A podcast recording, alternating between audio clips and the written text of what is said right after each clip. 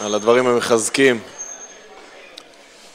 במסכת ברכות רב פאפה מסביר שלראשונים, אה, האמוראים הראשונים, התרחשו להם ניסים לא בגלל שהם ידעו יותר תורה, אלא להפך, הם לא ידעו יותר תורה. התרחש להם ניסים בגלל המסירות נפש שהייתה להם. אנחנו זוכים ואת המהלך שהתחיל ביום העצמאות, שהתחלנו לשמוע על אה, גאולתה של יהדות רוסיה, אנחנו ממשיכים פה אה, ביום ירושלים, עדות מכלי ראשון, מפי אסיר ציון, שממש מסר את נפשו בשביל להגיע לירושלים, בשביל לכונן את אבניה והעפרה, ישב בכלא, נלחם לבד מול מעצמה הגדולה, הרב יוסף מנדלביץ', בכבוד.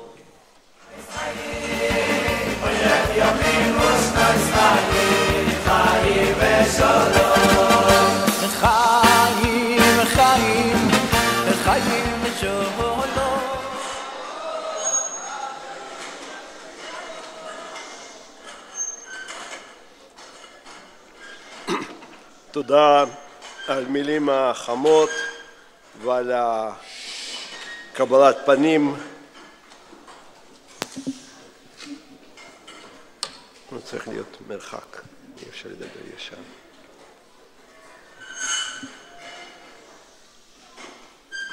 אני באותם הימים של מלחמת ששת הימים לא הייתי בירושלים ולא הייתי בארץ הייתי בחוץ לארץ.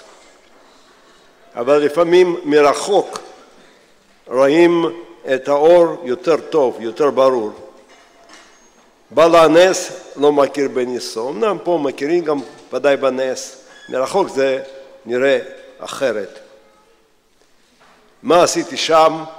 לחמתי. אני זוכר באותם הימים אנחנו במחתרת ציונית שלנו השגנו ספר בצרפתית מלחמת השחרור, תרגמו לרוסית ואני במקום מסתור, לא היו שם מחשבים, עדיין מכונת כתיבה, יושב, לוחץ על הכפתורים ומרגיש שכל מכה בקוש של המכונת כתיבה זה הפגז שלי שאני יורה מלחמה על ארץ ישראל. אכן היינו שם במחתרת ציונית וצריך קצת אה, את הרקע על מה אני מדבר. לפעמים אה, אומרים רוסיה, כן? אבל פה אמרו נכון ברית המועצות. הייתה אימפריה ענקית שבתוך האימפריה הזאת היה רוסיה, אוקראינה, רוסיה לבנה, ליטא, לטביה, וחיו שם מעבר ליותר מ-100 מיליון איש, גם חמישה מיליון יהודים. אנחנו כולנו מכירים את היהודים, זו תקופה של אה, משך כמעט אלף שנה מה שאומרים ירושלים דליטא זה שם. אפשר להגיד בבל של ליטא. ירושלים זה עיר אחת, בבל זה היה ישיבות, מיר, סלבודקה, פונביש, בכל התנועות שאתם מכירים,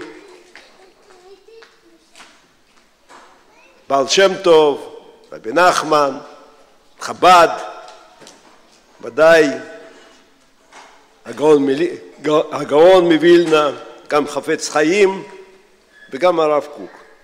אז זה היה אימפריה יהודית בפני עצמה. אפשר לתאר, אם היינו פה בבית מדרש, היה אפשר להצביע לספרים שהתחברו שמה. זה היה מקום מיוחד. זה היה לפני מאה שנה, היה שם מהפכה, מהפך, הגיעו לשלטון אנשים שהם טענו שהם רוצים קדמה. קדמה, טכנולוגיה, מדע, דברים מוכרים לנו, זה לא רק עכשיו, גם לפני מאה שנה, רק מה מפריע להם? דת.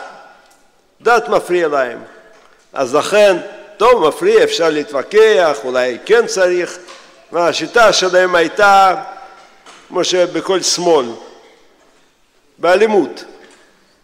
אז רדפו לא רק יהודים, היו שם בוודאי נוצרים, רדפו אותם, פיצצו כנסיות שלהם, סגרו בתי כנסת, בתי מדרש, ישיבות, וככה הכל נעלם.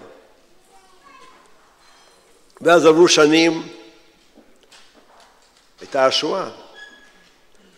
שאומרים שישה מיליון, שזה מספר משוער, חצי מהשישה מיליון נטבחו שם במקום.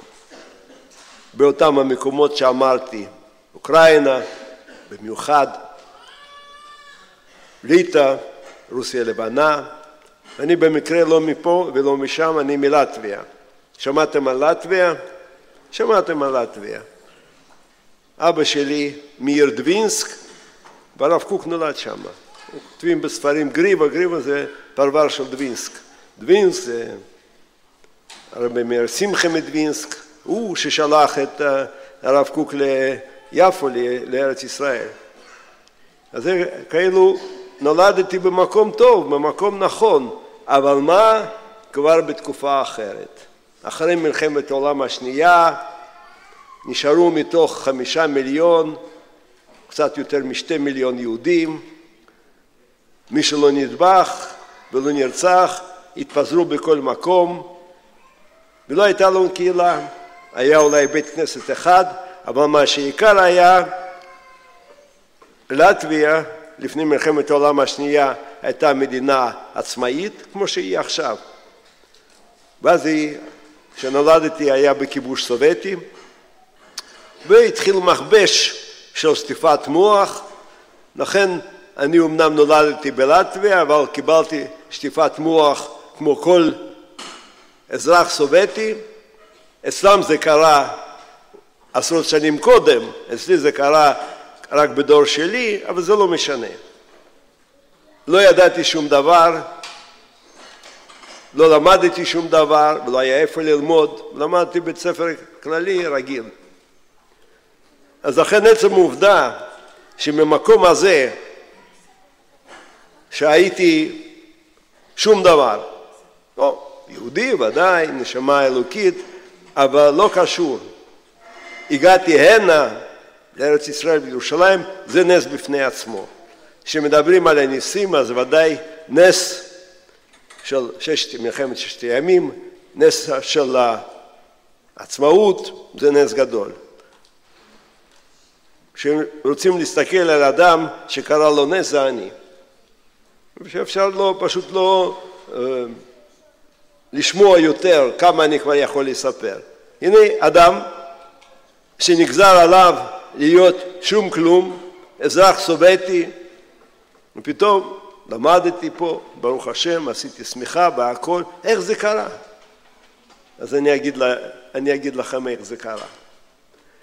לכן נכון שלמדתי שם בבית ספר כללי, כי לא היו בתי ספר יהודים. ובגיל 16, בגיל שלכם, קצת יותר צעיר, הלכתי לעבוד במפעל. כי אבא היה חולה והאמא לא חיה, אז לכן רציתי לעזור למשפחה. ושמה, בבית ספר, וכאן עבדתי בבוקר, בצהריים, ובערב הלכתי ללמוד בבית ספר תיכון, לעשות בגרות, להמשיך ללמוד, וכמו שאני מכיר מהבנים שלי, כמה קשה ללמוד פה וכמה קשה לעשות מבחנים, בגרויות. אצלי אחרי עבודה, של יום עבודה, אתה מגיע אה, לבית ספר ועושה הכל כמעט מאה, פיזיקה מאה, מתמטיקה מאה, הכל מאה. לא יודע איך זה קרה שם בגלות, כביכול צריך להיות יותר קשה, זה היה פשוט. אבל מה שמיוחד היה בבית ספר הזה ספציפי של הנוער העובד, היו שם הרבה יהודים. למה אני מציין את זה? כי בעיר שאני נולדתי, עיר הבירה של לטביה ריגה, היו בערך מיליון תושבים. ובתוכם היו שלושים אלף יהודים. אבל זו לא הייתה קהילה, כלומר לא היה שכונה יהודית, לא היה רב יהודי, לא היה שום דבר, עם מפוזר ומפורד. לא פגשתי יהודים בכלל, כי בהגלות ידענו שלהיות יהודי זה בזוי. אז כל אחד רצה להעלים את הלאום שלו, שהוא סתם ככה כללי. מדברים רוסית, מתנהגים כמו רוסים. פה פתאום אני פוגש בכיתה שלי בחורים ובחורות יהודים. ואז מדברים, לאט לאט מתברר שיש הרבה משותף בינינו. יום אחד אמר חבר אחד בכיתה, הוא אומר, תשמעו, ביום ראשון הקרוב הנוער יהודי של העיר מת, מת, מת, מתאסף יחד לשקם בית קברות יהודי. זה יום ראשון, זה היה הוויקנד, יום חופשי, ללכת לבית קברות, לשקם. אנחנו, כאן אני גר על יד הר המנוחות, אז אני אומר, מצד אחד יש לי כנסת, מצד שני יש הר המנוחות, לכנסת לא הגעתי, להר המנוחות כנראה אני אגיע. אז לכן זה משהו מצוי, כמו שהיום של יהודי מתחיל מברית מילה, אולי במשך היום יש איזה בר מצווה, בערב לוויה, זה דבר, חלק מהחוויה, זה היום יהודי. שם זה לא היה, לא בר מצווה, לא ברית מילה, וגם בית קברות זה משהו חוץ מתחום. אז החברים אמרו, מה, מה יש לעשות, אני צריך להכין מבחנים וזה, לא הלכו. ואני, וזה הנס הראשון שקרה לי, אמרתי, אני חייב להיות שם. מקום יהודי, עושים יהודים, מתאספים יהודים יחד, אני צריך להיות שם. ואז הגעתי למקום שאמרו לי, שזה אמרו, תיקח קו משהו שלושים כמה שאני זוכר, לפרברי העיר, הגעתי שמה, ירדתי מהאוטובוס, הסתכלתי מסביב, אין שום בית קברות. יש שם שדות, זה כבר היה אזור כפרי, איזשהו יער שם מרחוק, אין בכלל בית קברות, בקושי אתה רואה אנשים שם. אז כל כך התאכזבתי, אמרתי עכשיו אני חוזר לכיתה, אני ארביץ לחבר שלי, שסתם בזבז לי יום שלם, יום חופש. כשהלכתי חזרה לתחנה, אחרי החיפושים, העפתי בפעם האחרונה מבט מסביב, פתאום אני רואה שמה ביער איזה דמויות, הם לא, לא לבושים כמו פלאחים מקומיים, לטבים, לבושים כתושבי עיר. אז יהודים הלכו עם כובעים, לא היו שומרי מצוות, אבל הלכו עם כובעים כאלו. אמרתי, אולי זה יהודים? התחלתי ללכת לכיוונם. וכמה שאני מוסיף צעד אחרי צעד, פתאום היה לי כאלו רוח הקודש מן, מן השמיים. מה אמר לי רוח הקודש? יוסף עכשיו מתחילים חיים אמיתיים שלך. ומרוב התלהבות התחלתי לרוץ עד שהגעתי ליער הזה, לחורשה הזאת, ונכון היו שם יהודים. אתם יודעים את השיר הנה מה טוב ומה נעים שבט אחים גם יחד אז זה כאלו, אצלנו זה הרגל, תמיד אנחנו יחד. ושם כמעט בפעם ראשונה אני רואה הרבה יהודים, כמוני, אף יהודי, עיניים יהודיות, הכל יהודי. שמי יוסף, ואנחנו זוכרים איך יוסף נפרד מהאחים שלו לפני כמה אלפי שנה, זה היה פרידה לא נחמדה. עכשיו תיקון, יוסף נפגש עם האחים שלו, פגשתי את האחים שלי. הכל טוב ויפה, אבל איפה בית קברות? יער, חורשה. האנשים עשו משהו משונה, היו שם כמה רימות חול, אספו את החול כמעט בידיים, היו להם כל מיני קרטונים, אלונקות, סחבו את החול למקום אחר, שם שפכו את זה, אז אני התביישתי לשאול מה אתם עושים. הבנתי שהם קבוצה מגובשת, פשוט הצטרפתי. וב... פעם הבאה שבאו לשפוך את החול, הסתכלתי, זו הייתה תעלה, ובתעלה עצמות. הבנתם מה זה היה. זה היה מקום טבח של היהודים במלחמת העולם השנייה. השואה. ככה אני מסתכל עכשיו על השדה הזה, כולו חרוש לא חרישה רגילה, תעלות. ידוע, הגרמנים זו הייתה שיטה שלהם להביא אנשים בהפתעה למקום הזה, פתאום הם מגלים שהם עומדים על שפת הבור, שם יורים בהם וככה רצחו את כולם. אמרו לי, ערב חנוכה 1941 טבחו פה 30 אלף יהודים. כשאתה מסתכל על השדה, לא אשווה עם שום דבר, לא נכנס לראש, איך זה יכול להיות? 30 אלף אנשים פה, לא נשאר שום דבר מקהילת ריגה. וזה המקום שהגעתי. אחר כך למדתי מצווה גדולה, מת מצווה, לא מזמן עברנו את זה בפרשת שבוע, אז הקדוש ברוך הוא זיכה אותי במצווה ראשונה, מת מצווה. הכהן הגדול הולך להביא את פסחו לבית המקדש ורואה מת מצווה, עוזב את הכל, מטפל בקבורת המת. זה מה שבאתי לעשות. ואז היה עוד דבר מאוד מעניין, הגיעו עוד אנשים ששמעו, לא הרבה, בסך הכל אני מדבר על כמה עשרות אנשים. האנשים האלו לא כמוני רצו, אלא עמדו מרחוק. והסתכלו ואמרו, רגע, יש לכם אישור של אה, השלטונות לעשות את העבודות. זה עבודות עפר, זה שטח של מדינה, מה אתם עושים פה? אז האנשים שיזמו את העבודות אמרו, איזה אישור אתם צריכים? זה אבות שלנו, זה אמהות, אחים שלנו. אתם מבינים מה שהם אמרו? אין להם אישור. ואז אנשים שעמדו מרחוק אמרו, לא, אנחנו מצטערים מאוד, אנחנו לא יכולים להשתתף בפעולה הזאת. כי יש לנו ג'ובים, יש לנו עבודה, ילדים שלנו לומדים, בשביל המתים אנחנו נפסיד את הכל? והם הלכו. חבויי ראש, המשפחה שלי נטבחה בדווינסק, כפי שאמרתי, בריגה לא היה לי פה אף אחד, להם היו, הם לא יכולים, הם היו צריכים לחשוב על החיים ולא על מתים. אחרי שנים רבות, כשהתחילה העלייה הגדולה ואני כבר הייתי בארץ, הם הגיעו, אנשים מבוגרים, בלי שפה, בלי הבנה שום דבר, פגשו אותי, ישראלי, אמרנו, אמרו, אה, אתה היית חכם, נכון? כשהצטרפת ועסקת בדברים יהודים, אני אמרתי, מה, אז מה אמרתם? שאני טיפש, שאני חושב על, על הדברים כאלו מזדמנים, אתם חושבים לעתיד, לחיים. אז לפעמים מתברר שמי שחושב על המתים באמת בונה את החיים שלו.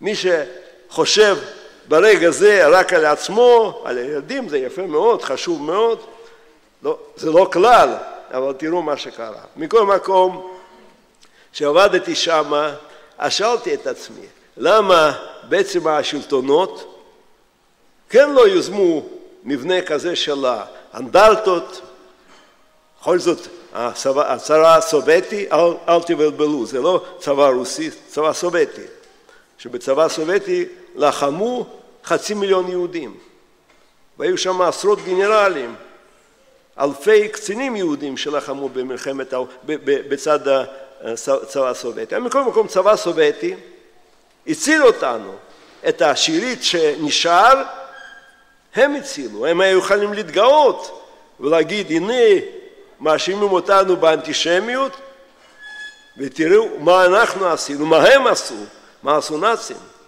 לא בנו שום אנדרטה. יותר מזה, אפילו לא הזכירו אף פעם לדור שלנו שהייתה שואה. נכון, הגרמנים רצחו אנשים בלי הבחנה, סתם אזרחים סובייטים. שאלתי למה הם באמת לא בנו את המקום הזה ולא שיקמו ואנחנו צריכים בצורה מאולתרת לעשות את הדברים האלו, ומצאתי את התשובה. אמרתי, יבואו לפה אנשים, יגידו קדיש, אל מולי רחמים, יזכור, זכור, לזכור, והם לא רצו שנזכור, הם רצו שנשכח, שלא יקרא שם ישראל עוד. לכן ברגע שבאתי עם חופן האדמה הזה הראשון זרקתי לתוך הבור, הפכתי להיות מתנגד השלטון. כי הם רצו שנשכח, ואני לא רציתי, לא רציתי לשכוח, רציתי לזכור. וככה אני מדלג כמה שנים, באמת, כשחזרתי לכיתה שלי, אמרתי, חברים, זה חשוב מאוד, תבואו, תבואו, ואנשים התחילו להגיע. אז כמה שנים אחר כך למדתי כבר באוניברסיטה, אנשים הגיעו, ואני מסתכל על המקום הזה, כמעט הצלחנו לבנות בידיים קבר ישראל, לא קבר אחד, הרבה קברים שם, שלושים אלף איש. כי היו כמה אנשים ששרדו מהטבח ואמרו, פה טבחו ילדים, פה טבחו אנשים כאלו, פה טבחו את האימהות. אז מה לעשות, בנינו כמה קברים, והשטח הזה היה מלא מלא בני נוער. כאשר הגעתי בהתחלה היו שם כמה עשרות אנשים, היו כמה מאות בני נוער, בנים ובנות, ועבדו, הייתה הפסקת צהריים, הפסקת עבודה, התחילו לשיר. אמרתי לעצמי, זה לא בסדר, מה זה, אפשר לשיר, זה גויים שרים בבית קברות. קצת שותים וודקה, עושים שמח, שתים. אצלנו אצל יהודים כמה שאני יודע, לא, לא מקובל לשיר. ואז הקשבתי לדברים שהם שרו. עם ישראל חי, דוד מלך ישראל חי וקיים. ארצה עלינו, שמעתם שיר החלוצים הראשונים, ארצה עלינו ארצה, כבר חרשנו וגם זרענו, אבל עוד לא קצרנו. הקשבתי לדברים האלו ואמרתי אולי זה בסדר. אולי המתים האלו שומעים את הקולות הצעירים שלנו והם שמחים. כי כאשר דחפו אותם לבור, חשך עליהם עולמם והם אמרו זהו הכל נגמר. פתאום אחרי כמה עשרות שנים הם שומעים לא נגמר, הנה יש אנשים צעירים שרים בלשון קודש ואז שאלתי את עצמי השאלה הידועה המתים חיים? איך אני יכול בכלל? אני ראיתי שאין שם שום דבר, עצמות, פחות מזה. ואמרתי, כן, אני יודע שהם חיים, והם שומעים. אז אני אומר, שוב פעם, בזכות המקום הזה, קיבלתי אמונה בתחיית המתים. כן, בכל הסעיפים של מה שכותב הרמב"ם שם, זה הנושא הקשה ביותר, להאמין בתחיית המתים. אני למדתי את זה בקרבי, כן, אני האמנתי, אני אמרתי, ודאי שהם שומעים והם שמחים. עוד לא הייתי דתי. אז עברו עוד כמה, עבר כמה זמן, תהליך של התקרבות לתורה, אולי אני אצליח ככה לשבץ בתוך הסיפור שלי. ואז הייתה עצרת ראשונה, אחרי שהקמנו את כל הפרויקט הזה, אנשים נאספו.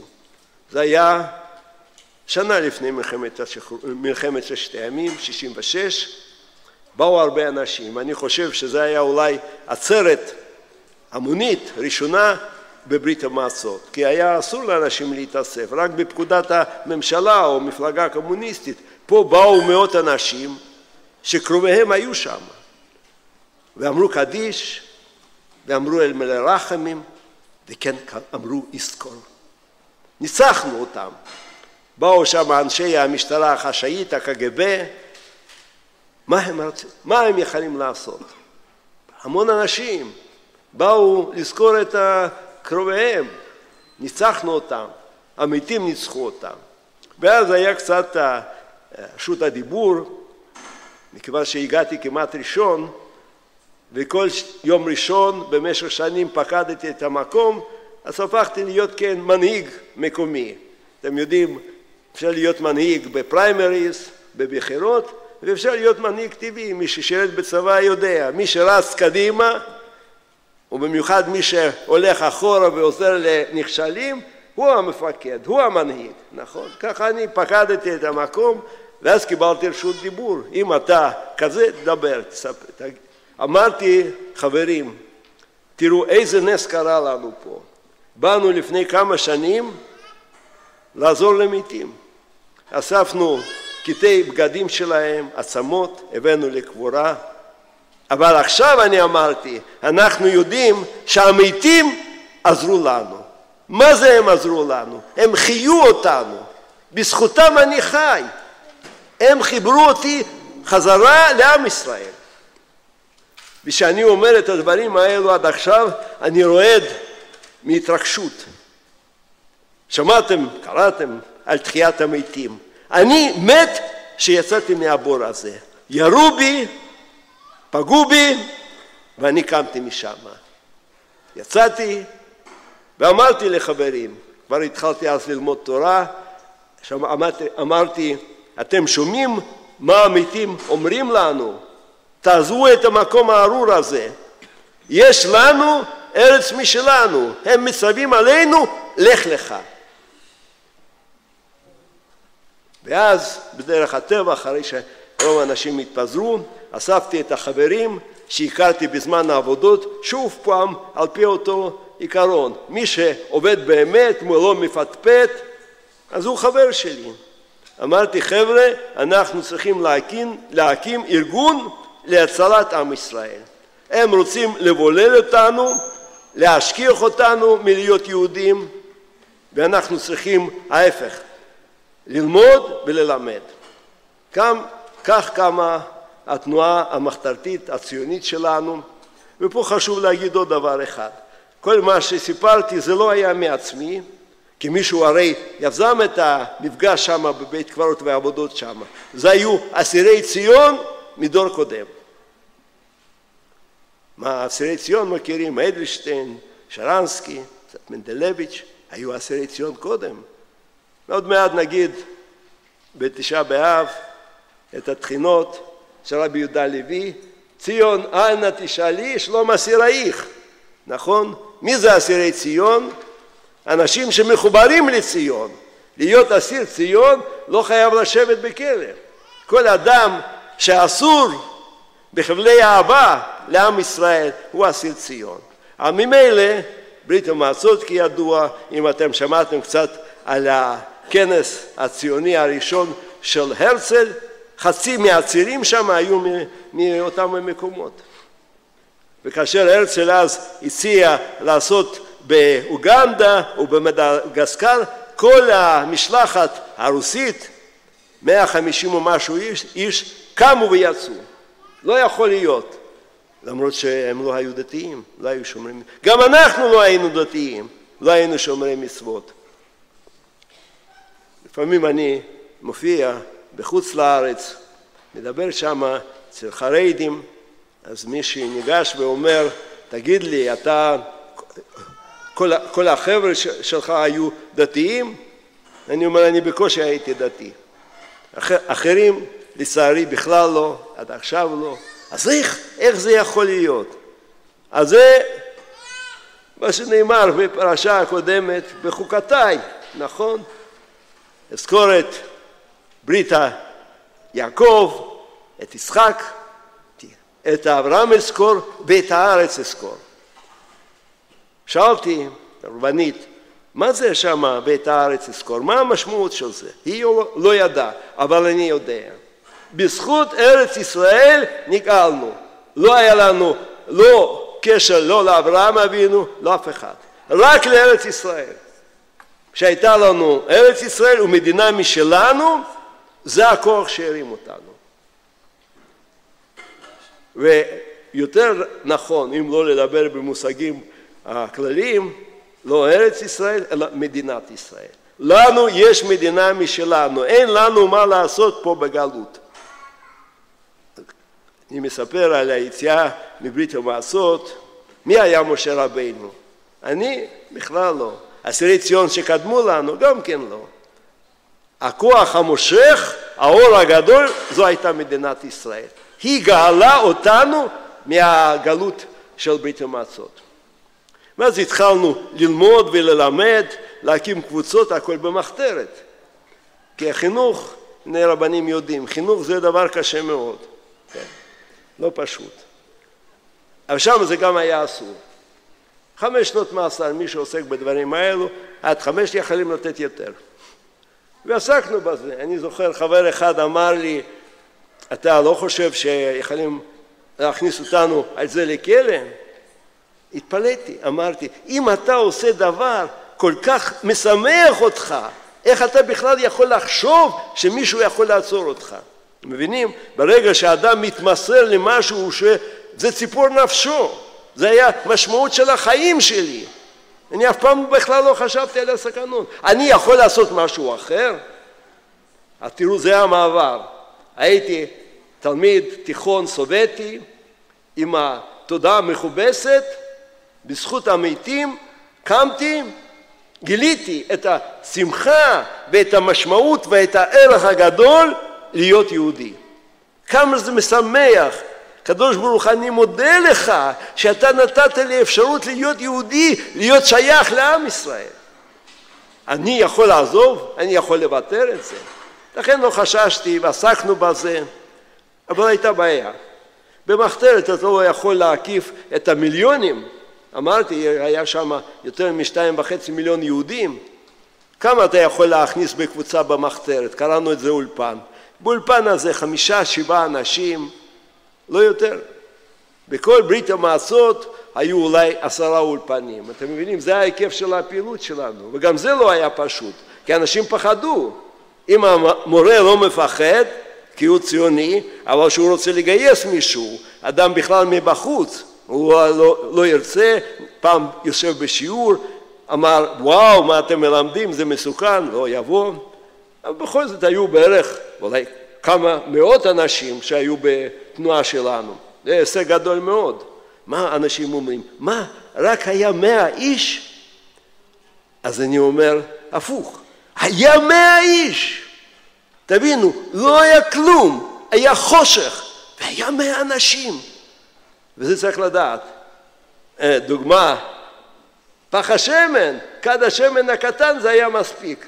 מה שאומרת חנה סנש, גפרור אחד יכול להצית את כל המדורה. אז לכן זה היה הרבה מאוד. שבחושך של ברית המועצות והתבוללות איומה והכל היה מאה אולי יותר חברים בתנועה המחתרתית זה היה נס. באמת כאשר הקג"ב, המשטרה החשאית בסוף גילה אותנו, אמרו זה חוצפה יהודית. מה? שבעים שנה אחרי שהמשטר קיים, היהודים הקימו, העזו להקים מתחת לאפינו ולהפעיל ארגון שלם. מה זה ארגון שלם? הרי יש פה הרבה טכניקה, קשרים בין הקבוצות, תקציב, פעילויות, מבינים? זה ממש ארגון ארגון. לא משנה. אבל מה הבעיה? לא יכולים להציל את עם ישראל. מאה אנשים לא יכולים. אולי זה לוקח זמן, אפשר מאה, ממאה יהיה אלף, אין זמן. אנשים מתבוללים. אז על פי סטטיסטיקה, 70 אחוז מיהודי ברית המועצות, מדור שלי, התבוללו, התחתנו עם גויים. זאת אומרת, עוד דור אחד לא יישאר כלום. שאומרים אחד הפירושים חמושים יצאו בני ישראל ממצרים שאמרו 80 אחוז נשארו כן חומש 20 אחוז יצאו איך זה יכול להיות הנה זה אני מנור הזה 70 אחוז יותר מזה כבר היו רחוקים תרים דגל כחול לבן יגידו משוגע אף אחד לא היה מעוניין מכל מקום צריך להציל את עם ישראל על אפם אפילו שהם רוצ, לא, לא, לא רוצים. איך אפשר לעשות את זה? לפתור, לצאת מברית המועצות, וזה היה בלתי אפשרי. זאת אומרת, על פי חוק מותר. יש מדינות ששם החוק כותב אחד, ממשות היא שונה. אני הלכתי למשרד למתן, למתן אשרות יציאה. אז עכשיו אני רוצה לצאת, אני מזמין דרך אינטרנט, מזמין לי כרטיס וטס. אם אני לא ברשימה שחורה של מבוקש, אין לי שום בעיה. אבל שמה, אם אתה רוצה לצאת מברית המועצות, אתה צריך להגיש בקשה לשלטונות, והם בודקים את הבקשה שלך, אתה צריך לנמק, ובסוף לא נותנים. אז אנשים לא הגישו בקשות, כי ידעו שזה חבל על הזמן. אתה גם מגיש, אתה חושף את עצמך. ואז הוא אומר, רגע אחד, אתה עובד אצלנו, ואתה חושב על מדינה אחרת, אז איך זה יכול להיות שאתה עובד אצלנו? אתה הרי אויב שלנו. כי אצלם מי שלא יחד איתם מאה אחוז הוא אויב. ואנשים פשוט חששו, הבינו שאין שום סיכוי לקבל, לקבל אה, היתר יציאה, ומצד השני אתה תשרוף את עצמך. נו, הייתי פעיל בהנהגת תנועה הציונית, ודאי שלא חששתי וחשבתי שצריך להצהיר, שהם ידעו שכן יש אנשים כאלו. אז בקיצור קרה לי מה שקרה לכל יהודי שהגיש שם בקשה, באתי למשרד מסוים, אמר לי פקיד אחראי על מתן אשרות יציאה, או אי מתן אשרות יציאה, אמר לי, אדם צעיר, אתה חולם חלומות, הוא אומר, אתה חושב שאנחנו נתיר לך לצאת לישראל שלך ואז יגייסו אותך לצבא יהודית שלך, צבא יהודים שלך ותילחם נגד אחינו הערבים? לא ולא. הוא אומר, אני רואה אתה לומד באוניברסיטה, תשלים את הלימודים שלך ותבנה לנו את המדינה כאן. בחיים שלך אתה לא תהיה בארץ ישראל, פה אתה תבנה לנו את המדינה ופה אתה תמות. ועכשיו תסתלק מכאן. זה סוג קבלת פנים שקיבלתי. כשיצאתי מהמשרד אמרתי נכון, זה קרה כבר לפני אלפי שנה עם יהודי אחר, משה רבינו בא לבקש היתר יציאה וזה מה שאמר לו פרעה, תבנה לנו את מצרים, את הפירמידות, פה אתה תמות.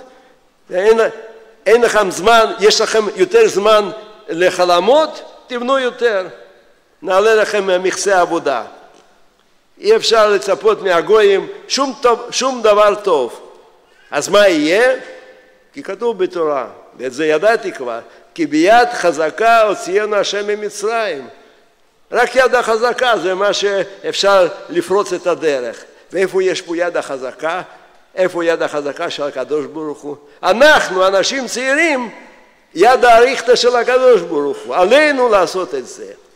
בקיצור, קרה עוד נס אחד והתברר שבאולפן אחד מיני רבים במרחק של בערך 700 קילומטר ממקום שגרתי, אז היה לנינגרד, עכשיו זה נקרא פיטרסבורג, לומד טייס קרבי לשעבר, רב סרן במילואים, מרק דימשיץ, יהודי. ואז כשהוא ראה והבין את הבעיה, הוא אמר, נפתור את הבעיה. נקנה כרטיסים למטוס סובייטי, נשתלט על המטוס ונברח. אז תגידו, אבל אי אפשר, לא מוכרים כרטיסים. אם פעם ראיתם את המפה של ברית המועצות, זה פי, פי שתיים מארצות הברית, כן? ענקית. אז יש שם טיסות בפנים, ומי שטס בפנים זה כמו באוטובוס, רגיל. אז אפשר לקנות כרטיס טיסה קרוב לגבול, ככה שכאשר זה יתקרב לגבול אפשר להשתלט על המטוס.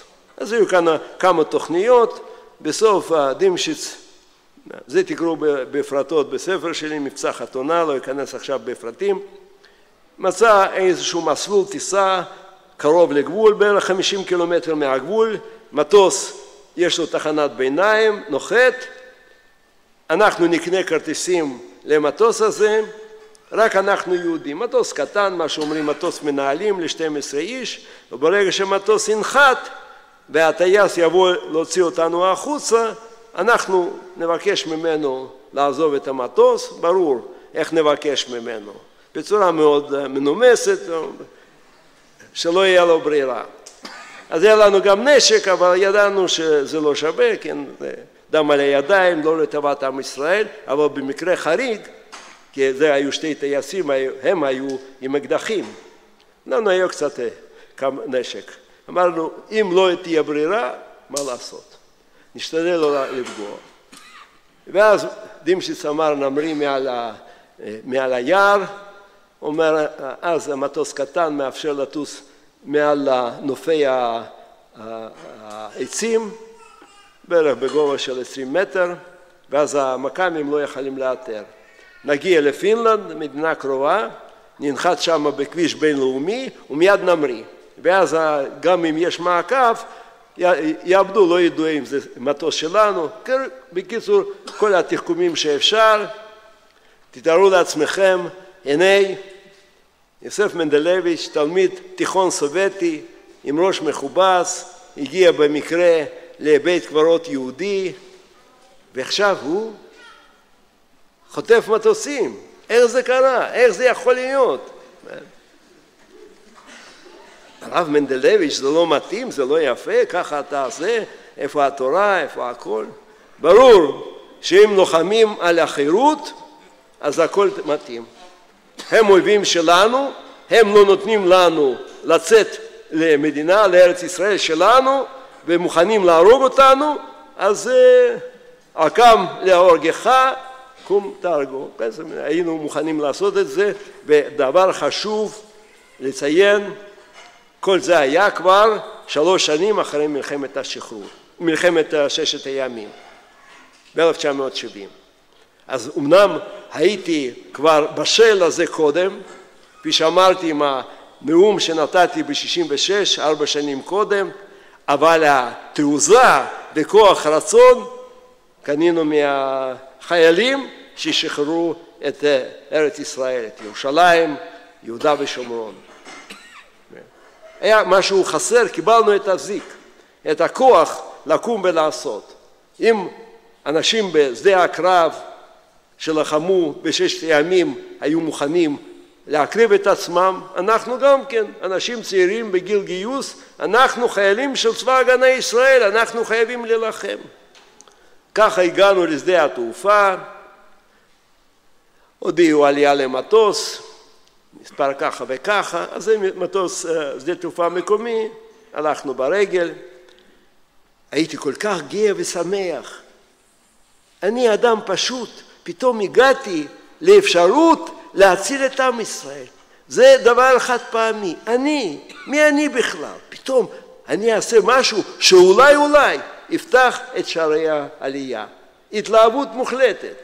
שואלים, חשבת על המשפחה? טוב, הייתי אדם צעיר, לא הייתה לי אישה, לא חשבתי על אבא. אדם, הרמב"ם בהלכות מלחמה אומר שאדם הולך להילחם, אסור לחשוב שום דבר, רק מדבר אחד. לעשות את המסיבה שלו בצד הטוב ביותר. ככה הייתי, אני עוד לא למדתי רמב"ם, אבל ידעתי, זו המשימה שלי, אני צריך לעשות. וזו זכות, למות בעד ארצנו זו זכות גדולה. ולא למות שם במיטה עם כל, כל מיני בעיות קטנות של עיכול ושל אני יודע מה. ואז ככה בהתלהבות גדולה מאוד הסתכלתי על החברים שהלכו לפניי, אני הייתי אחרון בתור עם תרמילי גב, אנשים צעירים, אמרתי, אני באמת רציתי להתגייס לצה"ל ברגע שאני אגיע לארץ ישראל. אמרתי, הנה, כבר התגייסתי. אמרתי, זה כמו גולני, נכון? עכשיו פעולה צבאית, משהו. שמחה גדולה בלב. אבל לא נתנו הרבה זמן לשמוח. פתאום אני רואה החברים שלי כאלו מסתובבים, מסתכלים על מה הם הסתכלו, אז באמת, אז כבר התחלתי לשמור מצוות והיה לי ברט לכסות את הראש. וכשיצאנו, ישנו, ביער בלילה, בבוקר יצאנו לפעולה, אז אמרו שיצאתי מהיער, אמרו תוריד את הברט, אומר זה לא, כלומר לא מקובל פה ברוסיה בקיץ, זה היה י"ד סיוון, י"ד סיוון, עוד מעט נחגוג את יום המאסר. לא מקובל, אמרתי מה עכשיו שאנחנו באים להציל את עם ישראל, אה? החילונים האלו, מפריע להם שאני הולך עם כיסוי ראש. ואז הבנתי שזה לא מה שמפריע להם, ולא מסתכלים עליי, מסתכלים מאחורי גבי. גם אני הסתובבתי, הבנתי את הבעיה. הרב סרן, המפקד שלנו, נעלם. ראינו אותו שהוא בא יחד איתנו, אמנם אנחנו ישנו ביער והוא גר שם, אז הוא בא ברכבת לשדה התעופה עם אשתו, עם שתי בנות, ופתאום הוא נעלם. מה קרה? אולי נעצר, אולי ברגע האחרון שינה את דעתו וברח. מכל מקום אין לו מה לעשות, אין לנו מה ללכת למטוס הזה. לא יכולים לבצע. אז אני גאה בזה שלא איבדתי עשתונות ברגע קריטי כזה. אמרתי, אני חייב לחפש אותו. ראיתי אותו בא, יכול להיות שהוא יושב עם המשפחה שלו מחוץ לביתן שדה התעופה, היה קול כפרי כזה פרימיטיבי, ולכן לא שמע הודעה על העלייה למטוס. הסתובבתי, התחלתי לרוץ לחפש את הרב סרן שלנו, הגעתי למקום שראיתי אותו, נכון, ישב שם עם אשתו, עם בנות, אכלו איזה סנדוויצ'ים, היה לו אפילו גיטרה, ניגן משהו, מאוד כזה פוסטרלי. לא שייך, אמרתי, מרק, השתגעת, אנחנו כבר עולים למטוס להציל את עם ישראל, אתה אוכל פה סנדוויצ'ים שלך. הוא אמר, למה הקדימו את העלייה למטוס? על פי לו"ז עלייה למטוס זה עוד בערך חצי שעה או יותר. למה הקדימו? הוא אומר, אני לא אוהב את זה, משהו לא ככה. אמרתי, תעזוב, אתה איש צבא, רגיל שהכל יהיה מדויק, אז זה לא צבא, פה זה אזרחות. אחר כך שירתתי בצה"ל, אני יודע שגם בצה"ל זה לא תמיד מדויק. אבל אז אמרתי לו, אתה רגיל לצבא האדום, פה זה אזרחות. שינו, שינו. הוא התלבט, אבל לא היה זמן. בוא, בוא, בוא, בוא. אמר, בסדר, אני עוזב, אני אורז את הפקלך, אני מצטרף, תרוץ חזרה, תגיד לחבר'ה שאני בא. אני כל כך הייתי משולהב, אני הצלתי את המבצע, אני מצאתי את הטייס, אני, אני, אני, ככה ממש עפתי באוויר מרוב התלהבות, שהכל עכשיו ילך חלק. רק כשהגעתי למקום שעזבתי את החברים שלי, קיבלתי מכות, נפלתי על בטון שדה התעופה, כבר קושרים לי ידיים, ואני תקוע עם האף שלי לבטון שדה תעופה, אומר לעצמי, טוב, זה בערך מה שציפינו. כן? אבל חי, אני חי, בסדר, שוב פעם טוב. רק כשהרימו אותי, מסביב עמדו אנשים אה, באזרחות עם הנשק, שלוף, וראיתי שהחברים שלי בינתיים הגיעו לשדה, למטוס, וכפי שהם אמרו, קפצו משם צנחנים, עצרו אותם במקום. כולם עומדים כבר כפותים, וגם אני כפות. רק ראיתי את התמונה הזאתי, אני שומע יורים, בומים כאלו. הסתובבתי, אני רואה, ירו בדימשיץ. הוא הולך, כולו דם נשפך על הפניו, אשתו צורחת, הבנות לגמרי עבודות, טרגדיה.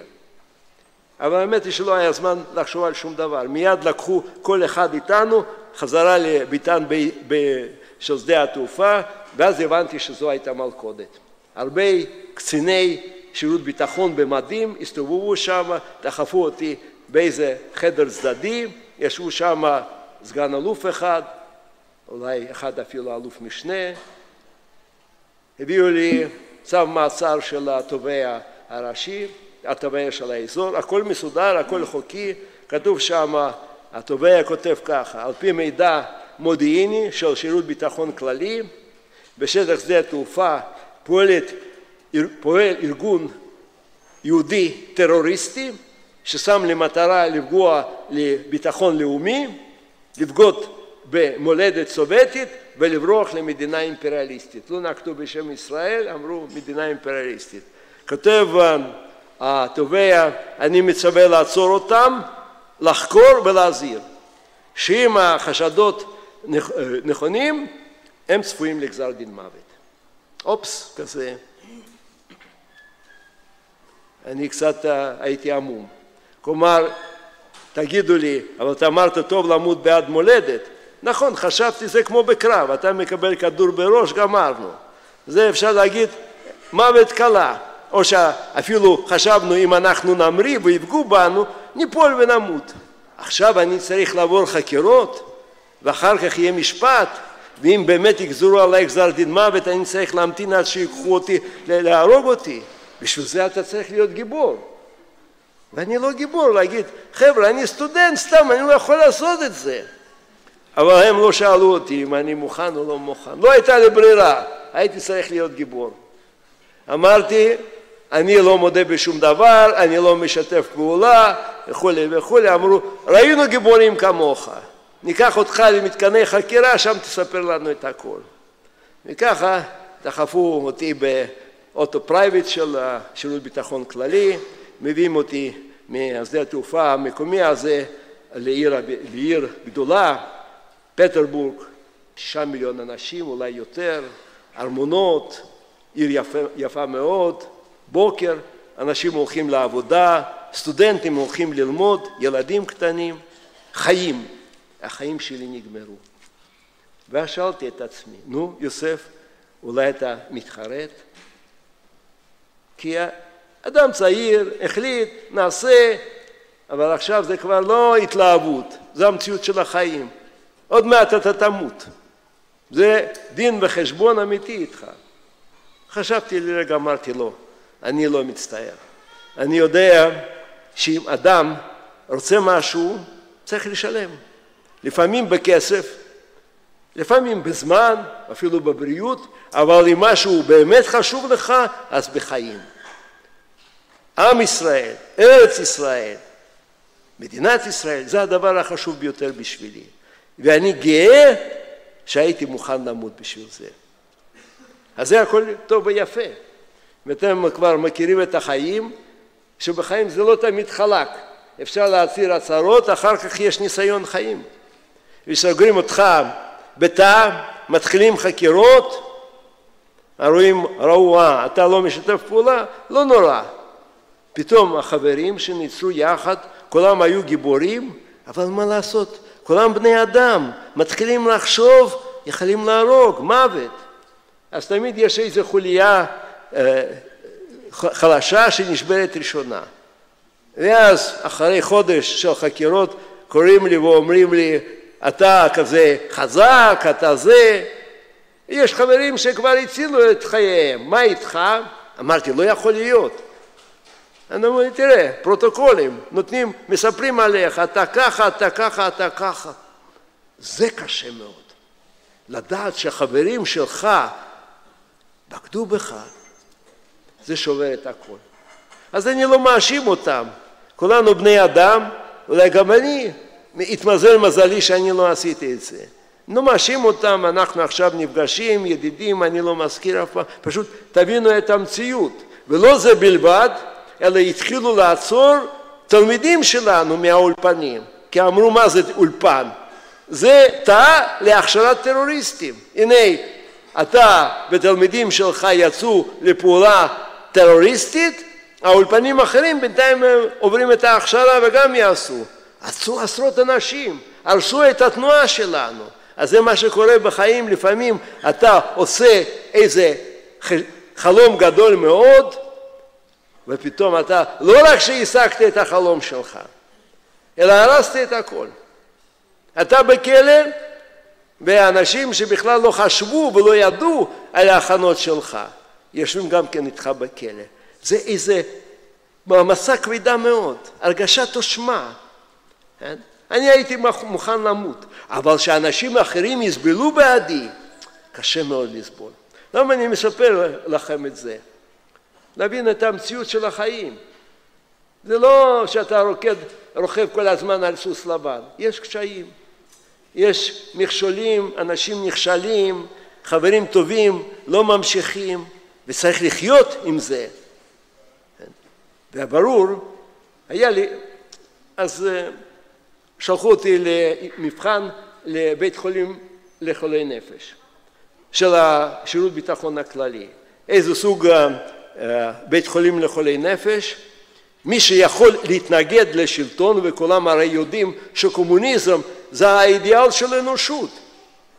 אם אתה מתנגד לזה, אתה פשוט בחור, אתה חולה, אתה לא נורמלי. כן?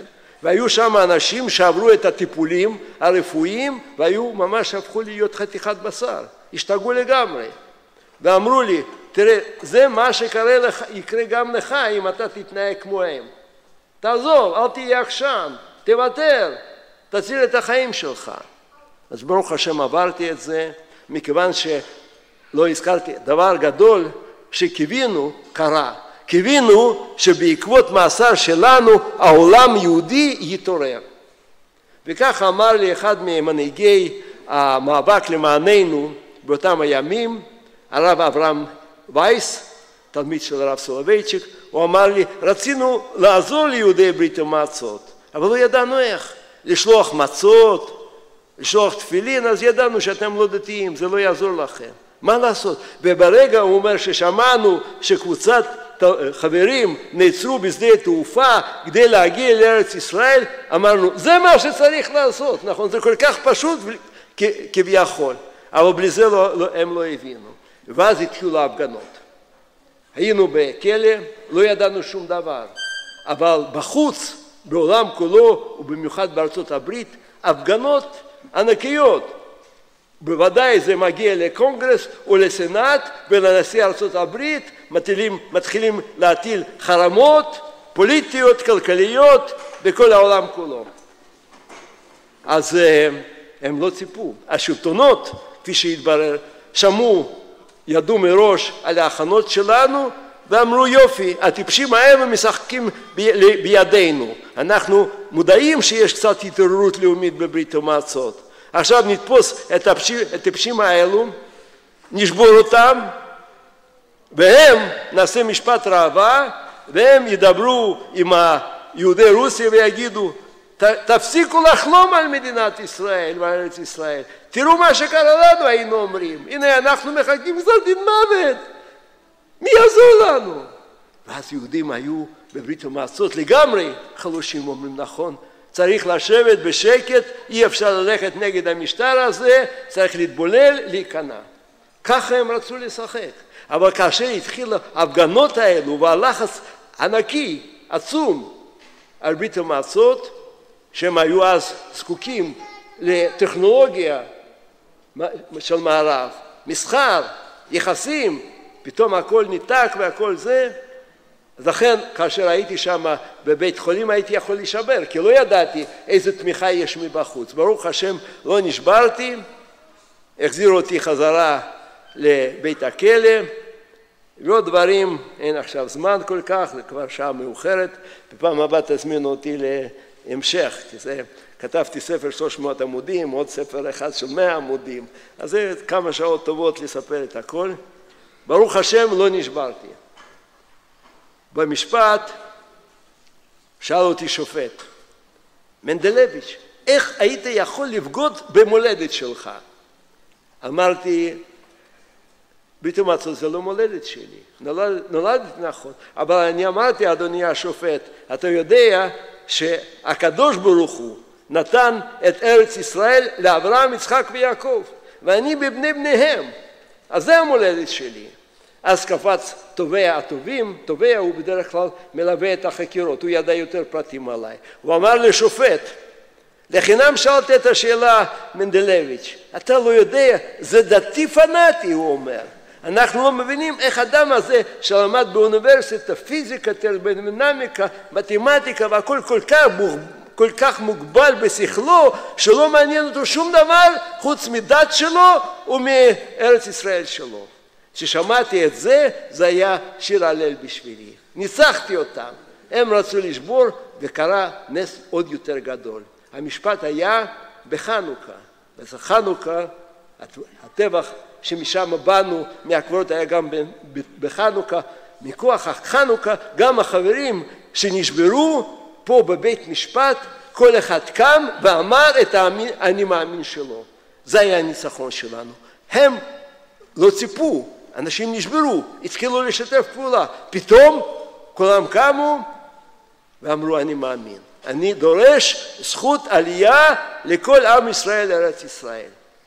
אז אמנם גזרו גזר דין מוות על מרק דימשיץ, הוא חי, ברוך השם, הוא נפטר, לא חי, בגיל 89 ברחובות, אבל זהו גזרו גזר דין מוות, עלי גזרו 15 שנות מאסר על ניסיון להשתלט על הרכוש ממשלתי, 15 שנות מאסר על בגידה במולדת ושבע שנות מאסר על החינוך יהודי. זה הדבר התמים ביותר, רק שבע שנות מאסר. ואז התחילה מהומה גדולה באמת. אל תיגעו בהם. סיפר לי אחד שהגיע בארצות הברית, הייתי, אמר, אומר לי, אני הגשת, ניגשתי לשגרירות סובייטית, פתחו לי דלת, הוצאתי אקדח ואמרתי, כל כדור ילך לראש של עובד אחר של שגרירות, אם תיגעו במנדלביץ'. טוב, לא שהם פחדו את זה, אבל מכוח, ה, מכוח ה, הלחץ הזה, המתיקו את גזרי, גזרי הדין, דימשיץ קיבל רק 15 שנות מאסר, רק 15 שנות מאסר, אני קיבלתי רק 12 שנות מאסר, אבל הניצחון הגדול היה לא בזה. אלא מיד ששלחו אותנו למקומות אה, רחוקים לרצות את העונש, באותו זמן השלטונות, וצריך להגיד שהם היו אנשים הגיוניים, הבינו, הם לא יכולים לעמוד נגד הלחץ הזה. התחילה עלייה. תארו לעצמכם, אני יושב בכלא, במכונ... במחנות כפייה, ובו בזמן אלפי אנשים עולים לארץ ישראל. כאלו להגיד, מה קרה? מה, אני פראייר? הם על גבי עולים לארץ ישראל ואני פה, אין צדק. אבל ברור שלא אמרתי ככה. אמרתי, ברוך השם, זכיתי במצווה גדולה של פדיון שבויים. כן? עד שגמרתי 11 שנה, כבר יותר מ-200 אלף איש קיבלו אישורי יציאה מברית המועצות. אז אם אתם מחפשים אוליגרך רוסי, זה אני. כי כמה צריך כסף לבדות 200 אלף איש. מיליארדים לא יספיקו. לא שאני בלבד, אלא אסירי ציון שהקריבו את חייהם לפניי וחבריי ומה שבא אחר כך, אבל בסך הכל קרה פה נס גדול. בזכות ארץ ישראל, וזכרתי ותאר וארץ אזכור, פתאום נפתחו שערי עלייה. אנשים התחילו לעלות ארץ ישראל. אתם מבינים איזה נס? כלומר, הנס הגדול הוא לא נגמר, הוא מתמשך. וקרה עוד דבר נוסף. לא זה בלבד שהייתה התעוררות גדולה בקרב יהודי ברית המועצות, כפי שאמרתי, בזמני היו אולי כמה אולפנים, מיד קמו במחתרת עוד ועוד אנשים, כמו שאמר נתן שרנסקי הידוע, שהגיע לכלא שבע שנים אחריי, שאלתי, איך התחלת את המאבק שלך? אומר, בזכותך. כאשר שמעתי שאנשים הלכו למוד בעד ארץ ישראל, אני עסקתי, הוא אומר, בקריירה המדעית שלי, אמרתי, אני לא יכול להמשיך יותר, גם אני חייב להתגייס. אז האור הזה התפזר והגיע גם לגויים. הגויים התעוררו. כמו שבמלחמת ששת הימים אתם יודעים שיהודים, לא, לא יהודים, אנשים אוקראינים, ליטאים, לטבים, צ'כים שהיו בכיבוש סובייטי, כך הם פירשו את הניצחון במלחמת ששת הימים. ניצחון על נשק סובייטי. אחרי מלחמת העולם השנייה הצבא הסובייטי היה צבא על. אנשים שהיו כבושים לא היה להם שום תקווה. מה אתה תלך נגד המעצמה הגדולה הזאת? פתאום הם שמעו שיהודים ניצחו. במלחמת ששת הימים ניצחו את הנשק הסובייטי. נכון, היה מלא מלא, כשהמצרים ברחו, השאירו הכל, הכל מתוצרת סובייטית. הם הבינו שאפשר לנסח. כל ההתפרקות, אתם יודעים, כסימן של התפרקות של משטר סובייטי, זה היה הריסת חומת ברלין, כן? ב-89.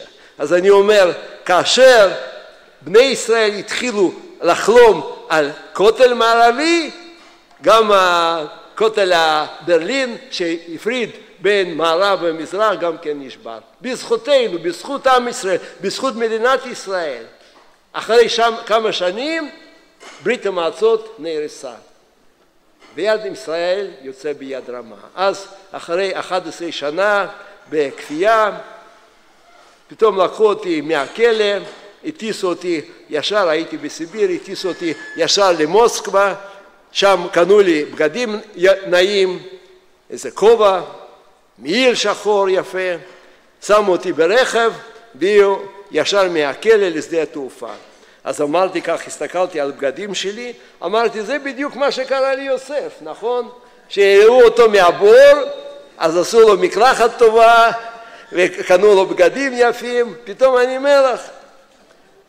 ולפני שהביאו ישר לכבש המטוס, ולפני שעליתי לכבש המטוס אמרתי לאלוף משנה של השירות ביטחון הכללי שליווה אותי שלא יברח אמרתי אתה רואה אתם עצרתם אותנו פה לפני 11 שנה שלא נעלה לארץ ישראל. עכשיו אתה קנית כרטיס רק להתפטר ממני. וידעתי כפי שאני אומר שכבר 200 אלף איש יצאו. אמרתי אתם צריכים להודות שטעיתם. והוא היה כנה הוא אמר נכון טעינו. לא תיארנו לעצמנו שיש לכם כזה כוח רצון. אז תסתכלו עליי, אני לכבודכם לקחתי את החליפה שלא תחשבו סתם איזה אורחי פורחי, אני תלכו לשוק מחנה יהודה, כמה יוסי יקבל שוק? אני אחד מהם, יהודי רגיל, כן? אז לכן ודאי שזה לא כוח רצון שלי ולא כוח רצון של החברים האחרים. לפני נעצרתי, לימדתי באולפן שלי פתגם, אמנם חיפשתי ב, אה, ב, בספרים שלנו, לא מופיע באיזה גמרא או במדרש, אבל יש פתגם ידוע, אין דבר העומד בפני הרצון. אז תשימו לב, כתוב הרצון, נכון? לא כל רצון יש אה, רצונות פסולים, אבל הרצון זה ודאי הרצון של הקדוש ברוך הוא. הקדוש ברוך הוא רוצה מאיתנו שנהיה יהודים טובים, נהיה נאמנים לתורה, למצוות, לארץ ישראל, ויהיו מאוחדים, כולנו יחד, כלל ישראל, וכאשר אנחנו מתאחדים למען ארץ ישראל, כמו שהיה במקרה שלנו, אין שום דבר יכול לעמוד בפני רצונו של השם. ככה יצאתי, ברית המועצות אחרי זה כמה שנים אחר כך נשברה כולה ועלו מיליונים. אכן צריך לדעת, כוחה של ארץ ישראל, כוחה של מדינת ישראל, כוחה של צה"ל, אנחנו פה אור גדול לא רק לעצמנו. מה שאומר ישעיהו הנביא, אור לגויים, מעם ישראל, ממדינת ישראל יוצא אור גדול לכל העולם, מחכים מצפים מאיתנו, מסתכלים עלינו, ואנחנו צריכים בגאווה ובגאון להמשיך את הדרך. תודה רבה, חג ירושלים שמח.